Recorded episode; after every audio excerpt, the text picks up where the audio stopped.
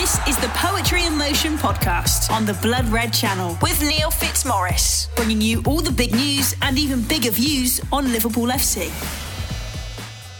Hello, welcome to uh, another episode of Poetry in Motion. How are you doing? It's me, Neil Fitz here. Just getting over the leggy. I got the dreaded COVID. I thought I was the cure, clearly not. Um, Oh, I'm just just started getting back on my feet after that. Uh, thank you to everyone uh, right now who is downloading this. Really appreciate, always appreciate your support on Poetry Motion and the others, of course, Ali LaRouge with Pete and the lads, and uh, and all of the uh, Blood Red Umbrella uh, podcasts. Much appreciated. Thank you once again. Lots to talk about. Um, there's only been the four games since we last spoke. Um, making his uh, second appearance, he made his debut last time, and then yeah. he brought back by popular demand. Uh, Tom Cavilla, how are you, pal? Yeah, I'm good, thanks. How are you? Apart Not from COVID. Bad, I'm fighting. Yeah, I'm getting there. I'm getting there, mate. It was, it's been a, a rugged old few days. It's a crazy thing that. I mean, it's it really takes the wind out of your sails. I suppose it affects people in different ways, and obviously, tragically, has affected people in in, in, in the worst possible ways. Um, so I'm very, very thankful that I'm up and about again, really, and happy to chat to you. And of course, my old mate Dan Kay. How are you, pal? I'm pretty good. Glad to hear that you're on the men now, Fitzy. Like you, I've avoided just about. I've had a couple of bad colds, but uh, these Reds of ours have been a good tonic. Uh, taking us into the business end of the season with everything to play for, and you know, just counting our blessings really. When you think about, don't have to look too far across Stanley Park to see how different things can be, do we? Do we? We absolutely don't. You, you don't have to yet, especially um, you know current circumstances, and that's without a potential point deduction that's also come into play um, because of uh, financial fair play regulations that apparently have been breached by by Everton. And I don't know what's going to come of that. I think they've got their own problems. I think if Frank, if you ask Frank Lampard, he's going to say he wants to get his head down. They've got 13 games left. They got absolutely slaughtered at Tottenham. Um, by all cases, were very, very, very poor. So. Um, I don't know. You know what? That's their headache, not ours. My headache's just about going, so I don't want another one.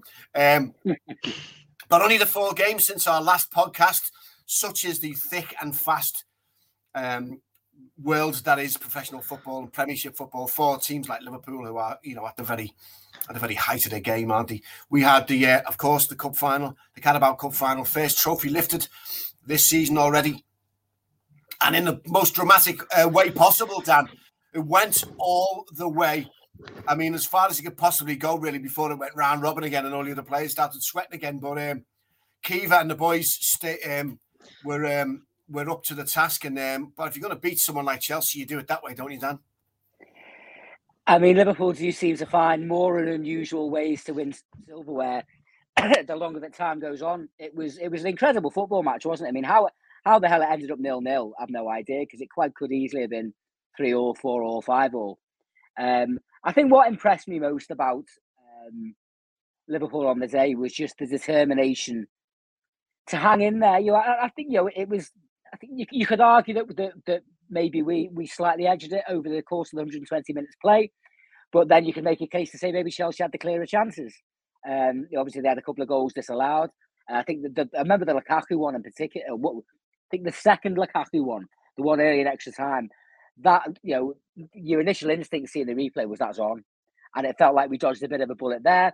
While at the same time, the Matip goal that was disallowed for Virgil Van Dijk was, uh, you know, having a, a, a an armpit hair offside, but when he didn't even touch the ball, kind of evened itself up. But um, you know, I, I, felt quite good going into penalties. Liverpool have got a pretty decent record over the years. My first football memory really is, is Rome '84, uh, the European Cup final, and I always remember hiding behind the couch when Steve Nicol got up to take the first one. And when he blazed over the bar, I kind of thought, well, I may as well just watch now. And everything turned out pretty well from that. And more often than not, we do seem to do the business in Penos, but I can't remember too many going the distance like that. But you you couldn't really have, have written the script better than that, could you? For, you know, for our young goalkeeper, Caoimhín Kelleher, to, you know, very confidently smash his into the back of the net. And then their, reserve goalie Kepa, who was specifically brought on for the shootout to miss his, I think is one of those great footballing ironies that always make us smile. Probably doesn't make the Chelsea fans smile, and they haven't got an awful lot to smile about at the moment anyway. But like you say, that's their problem, not ours. And it just it, it it's been such a, an incredible season so far, so intense, so many kind of ups and downs within it all. but it just puts us in a brilliant position now. I, I remember hearing, um, I heard an interview with Trent, I think after Tuesday night's game against Inter Milan. He said something like, obviously, we're major to won the first trophy of the season. We've got two quarterfinals to look forward to and a cup final every week in the league. And I thought, wow, you can't put it any better than that, can yeah. you? Uh, and it's just a fantastic position for us to be in. And I'm just looking forward to every game now. Absolutely, Dan. And what, what Dan said there, Tom, um, the victory really uh, uh, was was a, a, lesson in having a bit of faith in your players, I think, isn't it? I mean, I was one of those. I hold my hands up. I was one of those who, uh, before the kickoff, said, "Why has he changed? Why has he kept I think, uh, the full strength squad apart from the keeper? I don't understand why he's done that. I don't know why he didn't put Alisson in because he put everyone else in. It wasn't like there was any of the players in that was that were were major kind of Carabao Cup players. But fantastic. I mean, you know, uh, he kept faith in in in in, um, in um, the keeper, who never let him down during 90 minutes, was brilliant. And on the other side of the coin, you've got that ridiculous situation where you know Mendy, who was it was arguably one of the best keepers in the world. There's no doubt about it. He's an incredible goalkeeper. Yeah. Always seems to be a thorn in our side. Um, it takes him off. He takes him off. And I know we know the reasons now in hindsight. We know why he's done it before and, and it worked. And he's thought, well, I'm going to stick with that plan. And if he gets the penalties. But I always thought, it, on reflection on that, especially when you think about it, the one thing you need to do when you come on as a substitute is kick the ball. You need to have a feel for the ball. You need to have a feel for the weight of the ball, um, and the fact that you're full of adrenaline and stuff like that. I remember, you know, um, David Moyes did it, didn't he, with Mark Noble recently uh, against Manchester United, yeah. and blazed over the bar. It's that feel of the ball. Now, the fact of the matter is, I don't think it's any coincidence in the fact that Kepa, um, he didn't save any of the pens, but he, he, he didn't he didn't sort of he didn't make the keeper save it. He he, he, he lost the final really by having a misjudgment of kicking a ball, and that's that's one of the worst things you can do. It's really that that's what I think that's what really did it for us with the fact that he'd come on the first time he kicks the ball is is to take that penalty. But um, I was annoyed at his at, at his uh, party tricks anyway in between in between Tom. Yeah, I think well um, it was happened in the Euros final as well, didn't it? With the England players with the penalties as well. Um, obviously, Southgate tried that as well with bringing on Sancho, um, and obviously it didn't work for England either uh, at Wembley. So uh, I think you know managers probably had enough warnings now. It's probably not the best idea to, to keep doing that in a final or big, such a big game. You know when you're going on with so much pressure on you. Um, you know, obviously, if it works, everyone's going to say, "Oh, what great idea it was!" But you know, in that in Tuchel's case, when it doesn't work, you know, that's the first thing people are going to mention because you know it's just something you didn't need to change. Um, like you say, before Mendy's been on as well, even for Senegal as well at the African Cup Nations. Um, you know, obviously he won penalty shootout in that tournament as well in the final. So yeah, it just it just seems more of a strange decision the more you look at it. I know they had success with it in the Super Cup, but um, yeah, I mean, he's obviously had the past incident with Kepa in the Carabao Cup final as well uh, against Man City a couple of years ago, where he refused to come off when they wanted to bring on Caballero for the penalties. Uh, and then he stayed on and didn't say, I don't think he saved any of them that time either, and they lost. So I think Kepa probably uh, will keep his mouth shut next time and maybe just say, oh, I'm just going to stay on, stay on the bench this time. um, but yeah, I don't know. I think uh, I was pleased with Kelleher, obviously, because you know, having played in all the other games, I think it probably was fair, to, you know, to leave him in for that one. And I think he's shown, you know, he's not just. I think Klopp said it before. He, you know, he thinks that he's the best number two, uh, like of any other side of anyone's got, basically. So, eh, I mean, maybe it might be pushing it slightly, but Kelleher is he's shown he, he's a really capable keeper, and I think, you know, he was when he was called upon again in the final, he, you know, he made a number of good saves and you know, it was a cracking penalty as well from him. So uh, yeah, really pleased for him. Well, there's a, there's a, I think he used to be an outfield player, didn't he, Jansen? He was about 15 or 16. I think he played up front, didn't he? He was a striker, so that came in handy. I believe so. but, uh, you know, the I, I, do remember, obviously, everybody knew he was going to. I, I can understand the point you were making, Fitzy, about, you know, you basically put the full strength team in apart from the goalie. Why wouldn't you put the goalie in? But he'd already been, he'd already said quite categorically I think pretty much as soon as we got to the final after the semi, the Irish lad will start the final, and he was as good as his word. And uh, even just very briefly going back to Kepa, I can under, I can, I can under, I, I don't know this. I would guess that I'm pretty sure Kepa played a lot of the Chelsea Carabao Cup games. Tuchel obviously decided to put his main goalie Mendy in, but he may well have said, "Listen, if it does go to pens, I'm yeah. at least going to give you them." And even though Mendy had a great game, and I agree with it, is is as good a goalie as there is around, he, he maybe felt he had to stick to it. But going back to Keller, Keller, one thing that um, come across from you know all the preview articles and the build up to Wembley, but also as well, you know, in the in the games we've seen because he's been around for what a couple of seasons now. Obviously, he's played a few cup games, but he has had to fill in for Alisson a couple of times when he's been suspended or injured or whatever. And the thing that is so crucial for for a goalkeeper and particularly a young goalkeeper in the modern game is he he's so calm, he's so collected. I always kind of think going back to some of the clowns we used to have in goal, David James and and and and, and others, you know, going way back. Particularly for that position, particularly if, if there is a little bit of a doubt, the opposition maybe is starting to think we might get a bit of joy against him. He's a bit young, he's a bit nervy, he's a bit raw. All it takes sometimes is the odd little slip, a misplaced pass, dwelling on the ball a little bit to just give the opponents that little bit of, be- of belief that, oh, we might be a weak link. And the great thing about Kelleher, I, I would say pretty much in every game I've seen, I can't really remember him doing anything like that. Even Alisson, was it was it the Leeds game a couple of weeks, or, or one of the you know fairly run of the mill victories? I think it was the Leeds game, and he nearly got caught um, with a, with an attacker closing down the first couple of minutes. I've not seen Kelleher do that once. He never gives the Oppo a sniff of a chance, and I think his, his temperament, as much as his technical ability as a goalkeeper, is one of the things that's impressed me the most about him. Poetry in Motion on the Blood Red Channel. Yeah, outstanding. And Tommy's right, Dan's right. I mean, Alisson's that's firmly in Alisson's wheelhouse, isn't it? Um, he tends every couple of games to do something where you go, just get rid of the ball.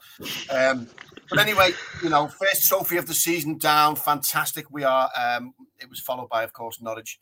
Uh, but we'll just dwell on it while we're talking about it. News that's come out today. um, that makes uh, losing the Car- Carabao Cup uh, penalty shootout pale into insignificance. The fact that um, Abramovich, the owner of Chelsea, or you know, ex-owner of Chelsea, if you like, he's trying to sell it. That's been stopped. Everything's been frozen. All the assets have been frozen.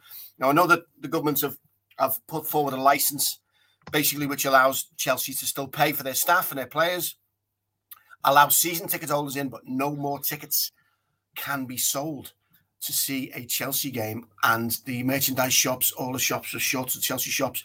So effectively, it means that um, well, they won't have any. They won't have any away end uh, support, will they? Uh, so their home games will be basically just their their players, their uh, their fans. I don't know uh, how that's going to work. Uh, and but also, of course, they're, they're not going to allow they're not going to be allowed any away fans, are they? For any for any for any of the any of the away matches, I don't think, are they? Is that how that works, Tom?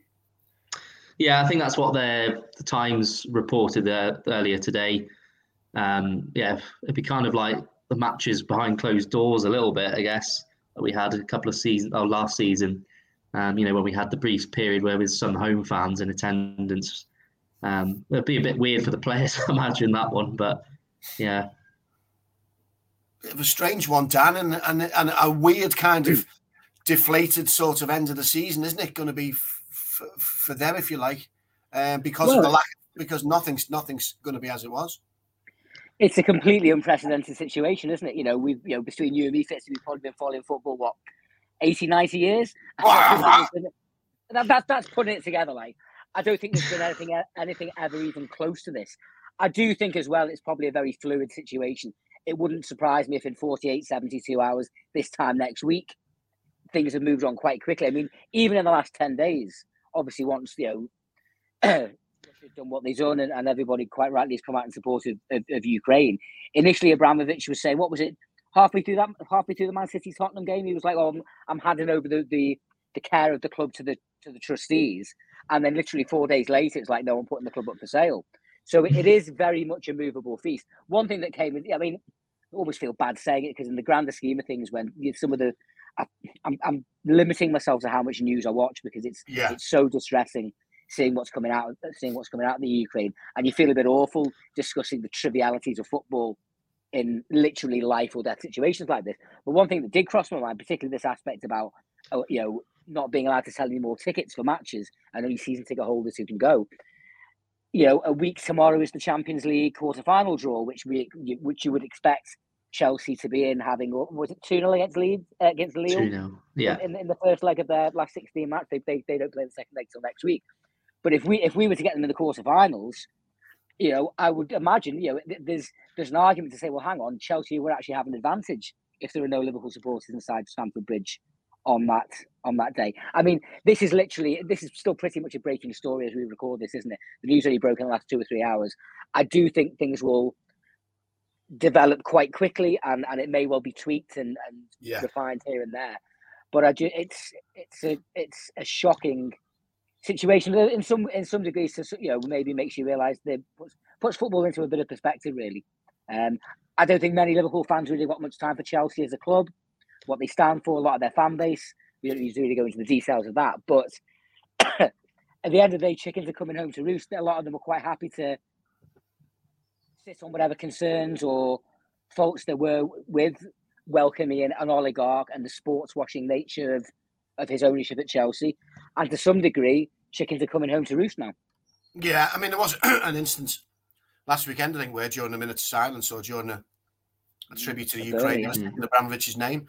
Um, it is a strange one, isn't it? And um, you know, we'll have to watch that one. Uh, it will change. I think you're right. It, it absolutely will. There's an interesting one that Abramovich came out, came out and said a couple of days ago, where he said that he was going to start donating money to um, victims of the war, but he was very specific in not being specific. He didn't mention Ukrainian casualties of war. He just said casualties of this war if he even mentioned war, he might have said special exercise. That seems to be the Russian party line, doesn't it? Um. But uh, he, he, he, made a point of not mentioning Ukraine, which again, you know, nails his colours to the mast, doesn't it? And we'll watch that one keenly because it will. I think you're right, Dan. It will. It is fluid and it is going to change, and they are going to ask for certain kind of uh, I don't know, concessions, if you like. Um, but but we'll have to wait and see, especially with Champions League. It's very interesting to see what the Champions League feel about that as well, about the lack of ticket sales that they're going to find. Anyway, we'll move on from that. Liverpool came through um, the, uh, the Carabao Cup final and then faced Norwich, of course, to get into the quarterfinals of the FA Cup. Just another cup down the line, you know. Um, went a goal down in this one and then uh, ended up turning it around, did we not? Or am I thinking of the, the league game? That was the league game, yeah. Yes, COVID's got me by the scruff um, anyway, we came through it 2 1. We get through. Um, and he's got this certain thing going down, going on now, hasn't he, uh, Klopp, where he's having to move about. So there's been a lot of changes in the in the midfield, Dan. Um, uh, Hendo getting rests every now and again, isn't he? He's having to really try and guide this ship through, isn't he? Where, I mean, it's uncharted territory even for him. He's sort of by now bailed out of one of these cups, hasn't he? Uh, mm. Whether he likes it or not, he's sort of, you know, we, we've fallen by the wayside in the FA Cup and the Carabao by now.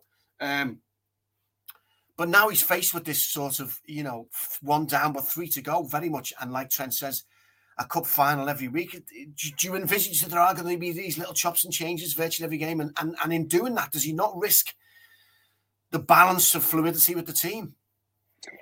There is a risk there, Fitzy, but I, just don't think he's got any alternative. I mean, potentially Liverpool have got what is it, another 15 or so games to play this season, which I think, you know, if we were to go all the way in all the cups, I think we'd probably be looking on close on 70 matches a season, which I think for any team in any squad would be a very, very big ask. But the way Liverpool play, the physical and emotional intensity of what Klopp demands from his team, of how these players have been drilled and how they've all grown together over the last five, six years, I just think it, it has to be this way. You know, to the likes of us that grew up with, you know, you know, it's slightly before my time, but Bill Shankly's famous quote when asked um, what what the lineup was, and he said the same team as last year it's a different game now. That, that kind of approach is just would never ever work in the modern game. As much as we might like want, as much as we might want it to. I also think as well. I do think the modern footballer is kind of used to it now. You know, we all used to belly eight years ago about you know Rafa's rotation and even going back to Houllier. But I just think you've got a whole generation of footballers who've come up now who are aware that if they're playing at the top level with the biggest clubs competing for the top prizes, unless unless they're the, the absolute very, very elite, the likes of Virgil van Dijk, um, Mohamed Salah, you know, most players are going to have to kind of bide their time, wait their turn. and obviously there's a whole science behind it as well. Do you know what I mean? Where oh, you know the the, the physical output, their strength, and everything is all measured. They all talk about these red zones. Obviously, injuries are you know and, and managing injuries and to some degree preventing injuries is crucial, particularly once you get to this time of the, of the season. We all saw what a devastating effect an injury crisis had on Liverpool's hope last season. And I think they've, you know, Klopp has to use his own the science, but also his, his own judgment in terms of working out, coming up with the right solution for every match, and also as well, you know, the um, using the bench to its full capacity. He was, he was talking last week, wasn't he, his press conference about the need to have five subs brought back in, and whether that happens, I don't know, but I think at least being able to name is it is it, is it seven they're allowed to name on the on the bench for, for Premier League games now? That that that at least gives him the opportunity to have most bases covered if he does need to change things around either during, during a game or because of an injury. So, yeah, I, I, I, don't see that changing. And to be honest, I don't really think it should because it would be terribly decided, right, I'm going to go with me big lads for all the games. And then three or four injuries happen and we're knackered by early April when things seems to be opening up for, you know, a season of seasons for us. Yeah, it's a tricky one, isn't it? And Tom, I think that if there is going to be chopping and changing and people are watching, it's that front four now, isn't it? Again, very interesting because um, if you look at the run of games, the way we've gone at the moment, I mean, West Ham, we, we thankfully Mane managed to slot one in there. that was it was a tight call, but we got away with that one. I think it was on side. Mm. Um, but there has been there has been chances missed, hasn't there? Salah's been missing. He's been doing that little thing again, but he's sort of not quite at the races. But you know, still deadly. There's no doubt about it. But then we've got Luis Diaz, the man on everyone's lips, a name on everyone's lips, who, who the fans are so desperate to get on the pitch all the time. And then you've got Jota. That seems to be the bigger headache um, for Jurgen Klopp at the moment, doesn't it, Tom? How he keeps those four sort of ticking alongside each other, and does he does he have them Mane on the left, Salah on the right, and um, and Jota through the centre, or does he switch them? Which does he switch Mane with Diaz? It's a great problem to have, but a problem nonetheless, Tom. Yeah, I think um, obviously Klopp's been helped by Firmino's injury a little bit by the moment. Yeah, you know, it's given him one less decision to make in that sense. Um, obviously, when he comes back in, it'll be interesting to see what he does with Firmino. If he'll he'll come back in, or if he'll you know continue to be you know kind of used from the bench more more than starting. So. I think with Diaz, it's an interesting one, isn't it? Because he's obviously he's had such a good impact since he's been at the club. Um, just reading an interview he's done today, and he's basically said himself he's basically surprised himself with how how well he's done so far. Um, and, maybe a lot of people didn't expect him to, you know, adjust this quickly because we, we've seen it quite a lot of players that come in, you know, to the Premier League. It can take a few months to get up to speed with the league, but he's just come in and, you know, that run he did uh, the West Ham game, wasn't it? He just carried the ball about 40 yards up the pitch and yeah, he's he looks like a real threat. So I think you'd almost be tempted to keep playing him at the moment, the way he's playing. Uh, it's just, you know, it's just a case of who you do drop. I think uh, it's a difficult one, isn't it? Because Jota, Jota in the last couple of games maybe hasn't looked quite as sharp in, as in recent weeks before that, but he's still been, you know, a really good player this season as well. So, um, you know, you'd imagine he'd carry on with Salah, you know, every game. He's want he's going to want to play every game as always. Um, and then Diaz is going to be sort of between Diaz and Jota, I guess. Mane's looked good, to be honest, recently as well. So I, I think he'd keep him in for the time being. Um, but I'd like to see a bit more of Diaz in the next few games, maybe starting from um, from the beginning of the match, just to see what he can do over the 90 minutes. Because, you know, in recent weeks it's been a bit of, you know, just bring him on second half as an impact sub. But I think he's shown he's good enough to be starting at the minute. And it's, uh, yeah, like you said, it's a nice problem for Klopp to have. Um, and Firmino's just going to complicate it in the next few weeks when he comes back. Poetry in motion on the Blood Red Channel. Well, I hope that just uh, just brings it more into the squad mentality of players. Then, which is if I play if I play my heart out, I'm going to get in the team next week. That's the whole point, isn't it, of having a squad based system?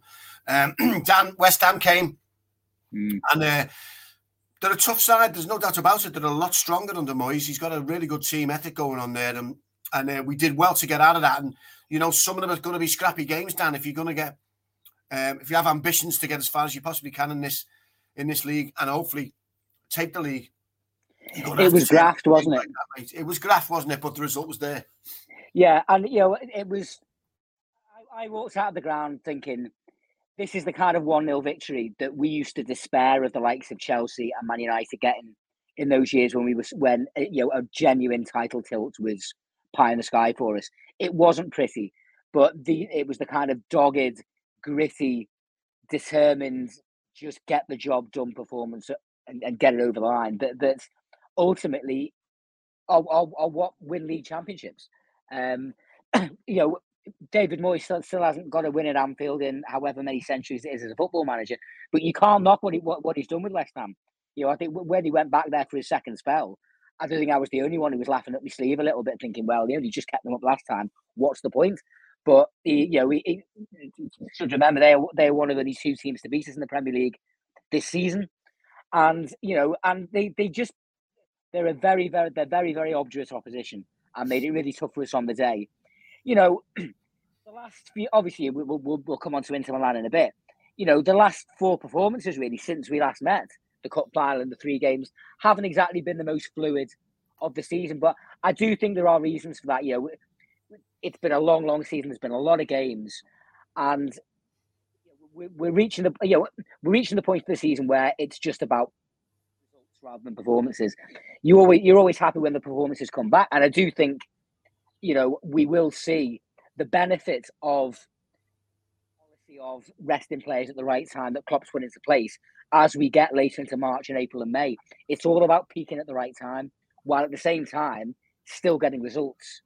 Um, you know, in, in the modern era of social media, cry arson, and all the rest of it, you're always going to, after every game, you're going to have people sharpening their eyes going, oh, well, it's only a matter of time before the wheels come off. But, um, you know, I Klopp said after the game on uh, against Inter on Tuesday that um, the art of football is about losing the right games. Liverpool aren't losing many at all, but at the moment, the only ones that they are losing are ones when the impact isn't going to be too critical. So, um, you know, the, the, sure we'll get on to Brighton as well. I, I, think the opposition Liverpool have faced as well in the last couple of games haven't exactly been helped.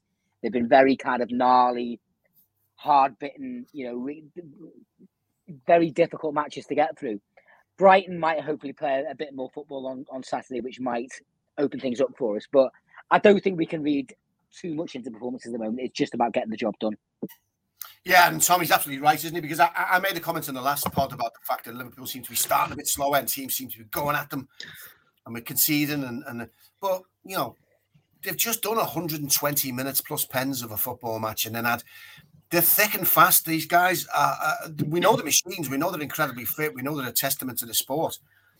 But you've got to imagine there's going to be fatigue in them legs at some point. And the problem with lactic acid and the problem with fatigue is that come on here in the first two minutes of a football match, and you have to hit that level. And and I think Liverpool, it's it, a lot of it. The more your ambitions, the more your ambitions rise, and Liverpool's rise week by week with, with, with what we're still in and what we still got potential for the more we have to understand as fans that these these these players are going through it. They're going through it all the time. There's the levels of stress going through it, the fitness levels, and we have to just bear that in mind. And with that in mind, West Ham's result was a huge one because, as Dan said, West Ham is one of them teams that the moment the whistle goes and you've got three points against them, you're looking at the fixture list to see who they're playing because you think they're the kind of teams that are going to trip up the cities and are mm-hmm. going to trip up Chelsea's because they're a, they're a tough team to beat. They're tough to break down.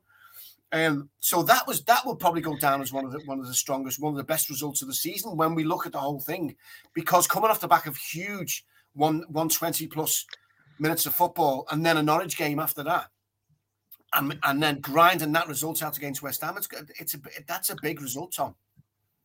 Yeah, and just on the the fatigue point as well, I think obviously we need to remember as well that Mane, Salah, and Keita obviously come back from playing the month of Af- Africa Cup of Nations as well, um, which I think everyone's kind of forgotten about. Um, I know it was, you know, it's been about a month since that's happened, but that's obviously going to take its toll on them as well, just because of, you know, especially Salah, he went sort of the 120 minutes in about four of the games he played in. So, um, yeah, obviously that's going to have an effect as well.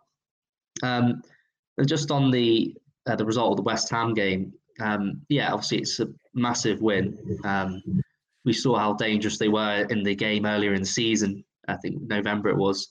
Um, you know, the threat from set pieces. I don't think there's many teams that have as many sort of physical players as West Ham have. You know, Antonio is probably, you know, one of the only strikers that would maybe feel he can give Van Dijk a run for his money in terms of that sort of battle, one v one battle. And I think you know he did cause a lot of problems in that game uh, at West Ham Stadium. So. You know, to keep him quiet for the majority of the game, they've got to be pleased about that. Um, obviously Jarrod Bowen, another player, a really strong player in their team. Liverpool obviously been linked to him. A lot of teams uh, said to be looking at him as well. Um, so you know that's another player they have. We managed to keep him fairly. I think it was Robertson who put that really good tackling on him to prevent that shot at goal. Mm. Um, but yeah, I, I, just think yeah, it's a really positive point in you know in terms of the quality they do have, and like you said, hopefully West Ham may be able to do Liverpool a couple of favours in uh, the remaining matches they have. Yeah, absolutely. Keep peddling, Tom, because you're starting to buffer. Keep peddling. Um, And it just goes to show, Dan, in, in situations like this, mate, um, you, you, you can't say enough about Virgil van Dijk, can you? And just how incredible a, player he is, the way he slows things down, the way he just has that moment. To, he almost seems to have a couple of seconds more than everyone else. And he's invaluable in times like this, isn't he? When when people are getting tired and people are fighting on for stuff and people like you, just to have that absolute rock. And let's not forget, you know, out for a season before this with with with a career that could threaten. Oh, sorry, with an injury that can threaten careers. And yeah, he's thrown straight back in. We all said at the start of the season, he surely can't put him in. He's got to rest. No, he was in. And he's been absolutely remarkable, Dan, hasn't he? Yeah, he has. I mean, I think Paul Gorst wrote a piece yesterday. I think it's basically about a year this week that Van Dijk says, you know, even though there was an outside chance of him getting fit for the World Cup final, he, he ruled himself out because he knew he, he wanted to make sure his, his comeback from injury was methodical and thorough and, and would enable him to get back to his best, which is a huge sacrifice for a professional footballer to make. You never know how many World Cups you're going to get to play in. I think that you know that showed his you know his commitment to Liverpool. Obviously, for a lad that's not born here, didn't grow up supporting us. I think we all hoped and you know expected and prayed that he would get back to his best. There was never any guarantees. Like you say, it's pretty much as serious an injury as a footballer can get. And I think you know, in the, in the, even though there were no dreadful clangers or anything in the first couple of months, you could tell he was still easing himself back into it. But I think over the last couple of months, it's become very, very clear that he is absolutely back to his imperious best. I think as much as anything else, as, know, as, as, as, as many brilliant physical and technical attributes he's got. And there was a, a wonderful example during the Inter game, wasn't on Tuesday night in the first half. I think it was that, that Lautaro Martinez who scored the great goal in the second half was all in a position where he could basically go, you know, try and run him, and he basically just gave up. Sod this for the game of soldiers, you know, uh, which, which which was hilarious. So it's twofold. It's not just it's not just the impact of the reassurance that he gives our players when you know, for example, last ten minutes against West Ham, they're pumping the ball in the ball, they're pumping the ball in the box. It's not so many years ago that virtually every time a ball would come into the Liverpool box, you you would fear a goal. That kind of that kind of anxiety has, to a large extent, gone now because of Van Dijk and you know, and, and, and a good goalkeeper, and the likes of Fabinho, and you know, just a general more defensive resoluteness about us. But it's just his all round. It's, it's his leadership. I always remember from the, from the his debut against Everton in that FA Cup time when he scored the winner. What you know, four and a half years ago now, nearly. And it, it's it, his his organising, his pointing, is he leads by example. And, you know, I think I, obviously Man United aren't having a great time of it again at the moment. Uh, they got battered by City at the weekend, and that Harry Maguire again looks at times a bit like a pub player. And I, and I did see someone commenting after the game, kind of like the, the, the real reason Virgil van Dijk was such a bargain, the 75 million, is because Maguire cost 90. And I think that's true. And even though in, in many ways it feels obscene to talk about that kind of amount of money being value, in footballing, in the in the skewed, warped world of football finance, it is. Because I think if if if Liverpool were to ever try and put it up for sale, you'd be talking. Well, I, I don't think I don't think there's anyone would be able to afford him because he is priceless to Liverpool, and, and, and long may it continue. Yeah, absolutely, mate. Well, we'll just we'll move on quickly to the Inter game, but just before and after, just say, Tom, I'm sure you saw it yourself. Hats off to you know Liverpool fans are synonymous with their humour and um, and being on the ball with stuff like that. You know, from from from from from way back, we've always been very very funny, very very clever at, at taking the mic. Um, and the Kurt Zouma situation against West Ham was just. It was just. It makes you as proud as the result, doesn't it? When a when a plane flies past with "Cats Lives Matter," and the fact that someone's chipped in and gone, "Let's let's do a banner, a flyby with Cats Lives Matter." Then you got an inflatable cat's head, which is just genius with "Kick Me" written on it. And then you've got the Kop's singing "A cat, a cat, a cat, a cat, a cat." A cat. Just absolutely brilliant. One Zouma must have saw that big cat's head at some point. Also, oh, kids, fantastic, wasn't it, Tom? Yeah, it was funny. I, to be honest, I uh, hadn't seen the banner. I only saw that after the game, the picture of that. Um, but I'm sure uh, Zouma probably didn't appreciate his uh, reception either at Anfield. I know he was getting booed every time he, he touched the ball as well. So um, he's probably yeah he's probably going to get that um, a lot of away grounds. I think now the booing every time he's playing, but I'm not sure whether he'd get the same banner and uh, a Cats Live Matter message at every ground he's at. But um, yeah, it was quite funny, wasn't it, seeing that? It, what one of the highlights of the season for me, Fitzy. I mean, I, I was you know virtually at the other corner of the ground. My my season tickets the upper Kemlyn towards the Annie Road end. And there was one point early in the second half, you could literally see that's how big it was. It was so visible from the other side of the ground. You know what it is? It's a Lilo. You lie on them in the on the, uh, uh in the pools. I, I, I had to walk around the back of the Kop to meet someone after the game, and I actually seen the lads it clearly it all kind of folded up walking past me, and I just clapped him and said, "Lads." The idea that he got an alien fluid up on a seat. but, but as Tom said, I think Zouma's been booed at pretty much every ground. He's played that since it happened, and you know, and, and why why wouldn't he be? But what was great about it was, as as as is often the way, we do things a little bit differently and with a little bit more of a yeah, tongue in cheek kind of humour to it, wasn't it? Which I, would like to think even Zouma and the cold light today later that night he must have maybe had a, maybe a sly right a, a, a wry little smile to himself that you know there was a little bit of humour injected into what is a serious you know as, as an animal lover myself what he did was abhorrent but hopefully he's learned his lesson and you know we, we we're able to kind of bring a bit of levity a bit a bit of levity at a time when obviously life's pretty serious at the moment yeah, we get our points across in a funny way, and that, that that's yeah. so so power to him if he's listening or he knows someone who is all the lads who did that, all the people behind all the little protests and all the little gags, very, very, you flew the flag very, very well. Poetry in motion on the Blood Red channel. All right, let's move on to last night's game, and we only have to look at the Real Madrid PSG result to know how precarious it is in football. Doesn't matter how far ahead you are. PSG take a, a 1 0 lead to Real Madrid, then go up, goal up, the 2 0 up um, and then Benzema destroys them in 17 minutes. Extraordinary. Anyway, apart from that, PSG out. That could possibly mean Pochettino going to Old Trafford. You, how these weird things happen, but I don't know whether I don't know what his tenure is going to be like at PSG now. They want results and they want it quick, and he's he's failed on a couple of seasons now. For Liverpool's regard, as you said, Dan, um, Klopp uh, very wisely said, you know, you pick your losses uh, at the right time, and he's he's absolutely right because you know we would work three times but um, they're a good side. Inter Milan are a good side. They're one of them teams where you look at and think they would have given other teams a lot of problems. Um, but so it's testimony really to Liverpool, Tom, that, that, that, we did what we did. Over two legs, obviously, go a goal down, lose the second leg, but we'd already done the damage by nicking two absolute steals and it was a smashing grab. Because you could argue they were better in there uh, uh, at home than they were at Anfield. But we done we we did the business and um, let's face it, no one's going to want to face us in the, in the draw now, are they, Tom? No, they're not. um, no, I don't think any side will really, and uh, even if it's at the quarters or the semis. Um, you know, I think this the talk about the Inter Milan game was a bit strange in the sense that you know there was sort of this discussion after the match that Liverpool would, were a bit lucky to go through, which which I thought was a bit strange. Um, you know, Inter Milan, although it was a good goal from Martinez, you know, apart from that, they rarely sort of created anything in the game aside from that. I mean, Alisson didn't really have much to do, um, even in the first leg as well. So I, I, you know, I just found that a bit bizarre. That sort of suggestion that it was a bit lucky, Liverpool a bit lucky to go through over two legs. I didn't think there wasn't really much in it over the two games. You know, the two goals Liverpool got, you know, came out of nowhere a little bit in the first game. There wasn't really much on before that.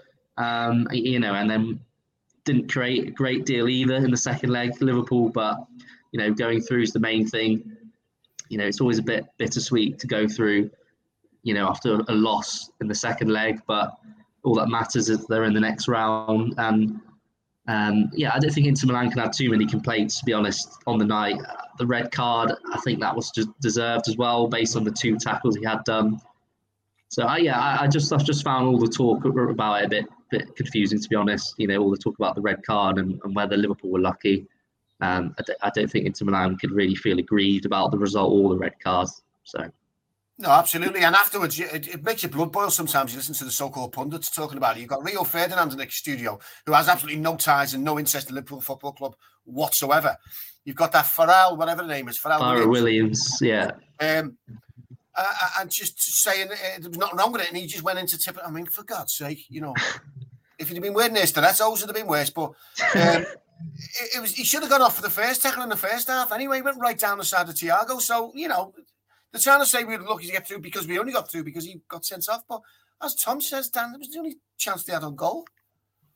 It was. It, it was a strange. It was a strange tie over the two games. I think because you could argue that maybe two 0 slightly flattered us in the first leg, but I think I think you could also make a case to say that one 0 flattered them. On, you know, they, they pretty much had one chance in the game, there's there's no getting away from it. Sanchez's rush of blood, and you know, I I, I, I agree with you. You know, I, I do I don't think he could have had any, any real complaints. Um, he, he, could well have been shown a red for the first one, and the yellow and, and the second one, particularly after they've just got back into the game for such an experienced player, was just irresponsible in the in the extreme, and you know, obviously was a huge relief to us. But I I thought over the night Liverpool kind of goes back to what, what I was just saying before in terms of like rotating, managing the squad. It's also as well about managing games, and I think that that's an area where Liverpool have got really, really experienced and good in recent years. They know how to manage different types of situations.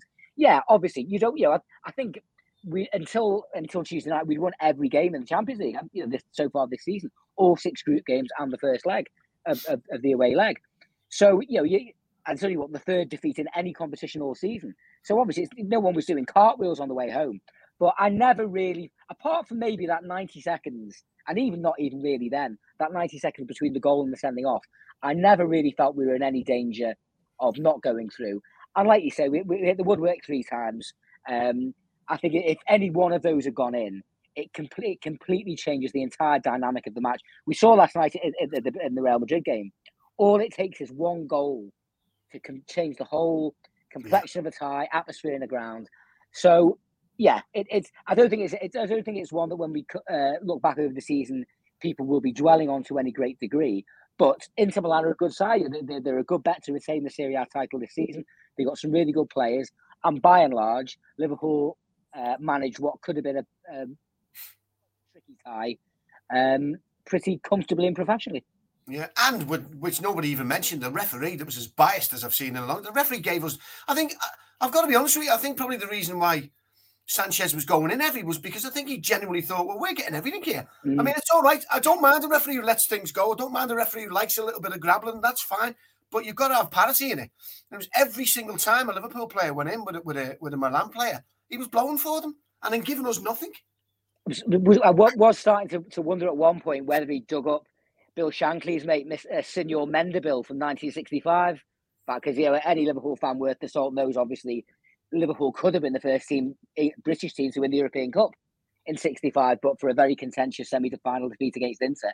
And uh, yeah, he, he wasn't the best, the ref, was he? But again, this is the sign of the, to me, the mentality, the the driven nature of this Liverpool squad whatever obstacles they, they, they're up against, whether it's top quality opposition, a, you know, a dodgy ref, bad weather conditions, whatever, put a problem in front of them, and more often than not, they'll solve it. And again, they managed to do that on on um, Tuesday night. And also, I think as well, you know, we've, we've got some players coming back from injury. So um, he started with um, Curtis in, in midfield, didn't he? Curtis, yeah, um, obviously, Thiago had that you know distressing injury um, in the build-up to the League Cup final. So even if I, I, I thought Curtis did really well on, on, on Tuesday night in, in, patches, I think the two of them will be better for the experience. Yeah. good minutes on good minutes under the belt, getting back into the swing of things, and hopefully we'll see the benefit of that in the next couple of weeks. And then obviously after the after the next international break when it really does crank up. And we haven't really even mentioned Fabinho, who is just an absolute absolute brick wall and has been again. He's just again. coming into the zone. He's blocking everything, stopping everything. Just quickly then, guys, before the reveal the next six games, who do you fancy in the next round of the Champions League? As um, uh, as uh, Trent said, there's no easy teams now. Once you get down to quarters, once you get down to these kind of things, you, have got the cream of football, haven't you? Let's face it. No one's going to want us. Who do you fancy, Dan? looking at it from a purely supporters point of view, and you know, I'm hoping to, you know, to, to have missed out on the European ships last season. Uh, I, I would be delighted with the winner of the Benfica or Ajax tie. Uh, neither of whom, well, well, ironically, Liverpool did play them last year in the Champions League for the first time since the 60s. For years and years, we always say, when are we going to get flipping Ajax? And the one year we do get them, no one can go. Yeah. So um, I don't think we played Benfica, certainly European Cup since the 80s. So I mean, in footballing terms, obviously, you know, they're probably obviously not as good as the likes of City or whoever or Real Madrid. But I also kind of think as well, once you get to the quarters, you get who you get. I think the one we'd all really, really want to avoid is City because the quarterfinals straddle the weekend when we play them in the league. And the idea of having three matches in six days against them, six or eight days against them, I don't think would do anybody any favours apart no. from Chelsea, maybe, or you know, yeah. So hopefully it doesn't come to that. But we don't get a choice. We get who we get. For me, yeah. Ajax or Benfica, ideally. And you, Tom?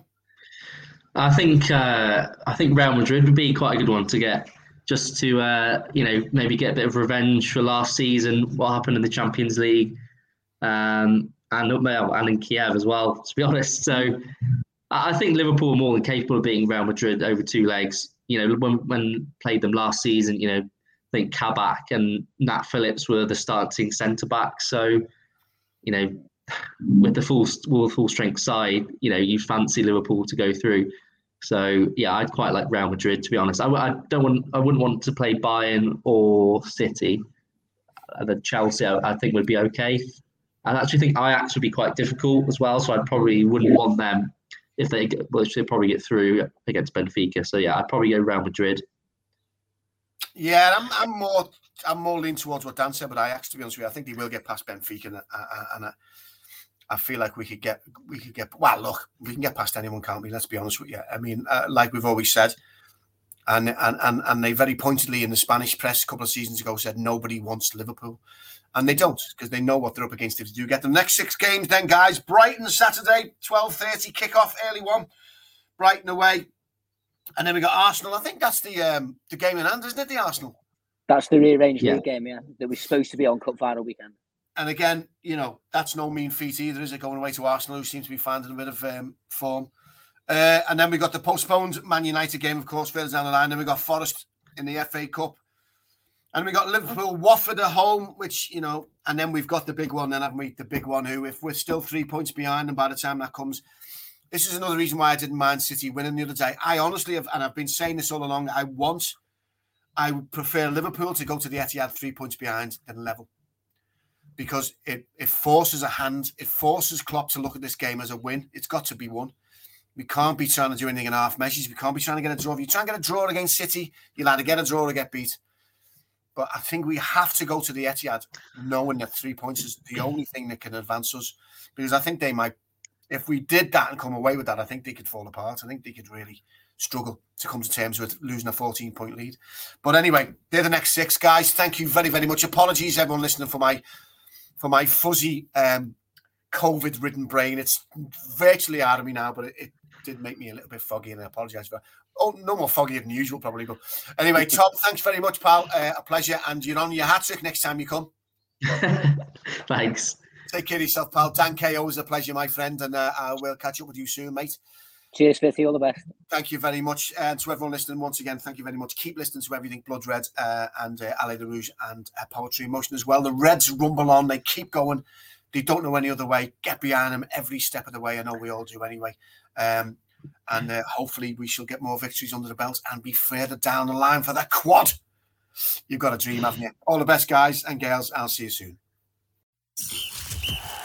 You've been listening to the Poetry in Motion podcast on the Blood Red channel.